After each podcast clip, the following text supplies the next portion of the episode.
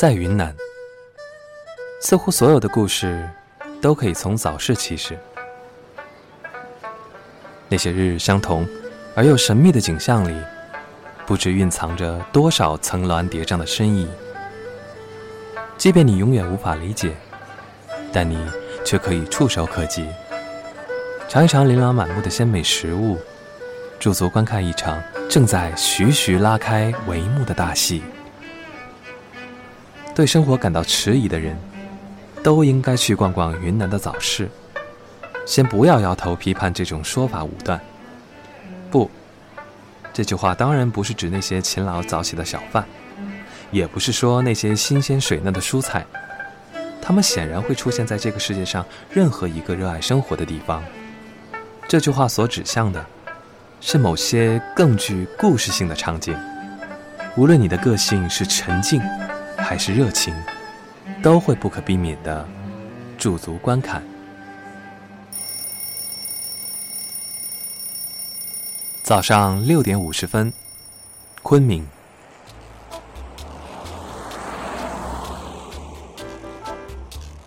你拐过某个街角，突然发觉早市像从天而降的魔术一样出现在面前，周遭熙熙攘攘，但又像梦境一样凝滞。仿佛此前有美工花了整整一晚上来布景。你看到暗淡的中年男人守着一袋娇艳夺目的玫瑰花瓣，满怀心事的年轻女子坐在酱色的火腿阵中发呆。这些景况里的人与物，却像生活在无关的平行世界中。即便跟你产生了交谈触碰的交集，也像走个过场般，心不在焉。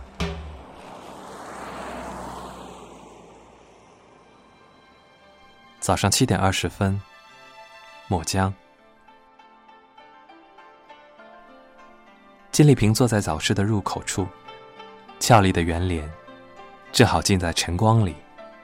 如果你问起，她会告诉你，自己三百六十五日，天天坐在这儿。不知不觉已经过了八年，她还会告诉你，面前盆里的泡水果，是她残疾母亲的拿手绝活。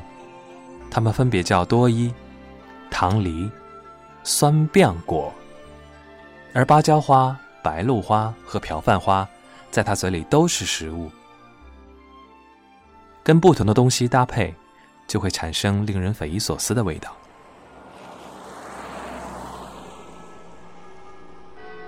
早上八点整，红河。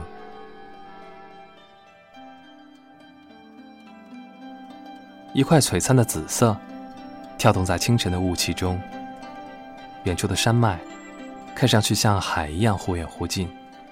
你朝这团颜色走近，发觉它是一块绣了花的头巾。头巾的主人转过面孔，花白的发丝闪出耀目的光点。他微微一笑，拐进了正中央的早市。你跟着进去，突然发觉到了女儿国。女人们背着孩子，卖着野菜，做着衣服，打着盹儿。银光闪闪的镯子，映衬着五颜六色的头巾，赛过任何绘画作品。这些人的目光安然交汇，仿佛他们一开始就已然互相了解，毫无秘密。云南早晨的菜市场，他们构建起了你。和另一个世界的桥梁，却又在一旁不断的提醒你：生活五味陈杂，简单又复杂，朴素又神秘。在云南的早市里，你意识到，也许对此，你唯一能做的，只有适时的伸出舌头，以及睁开你的眼睛。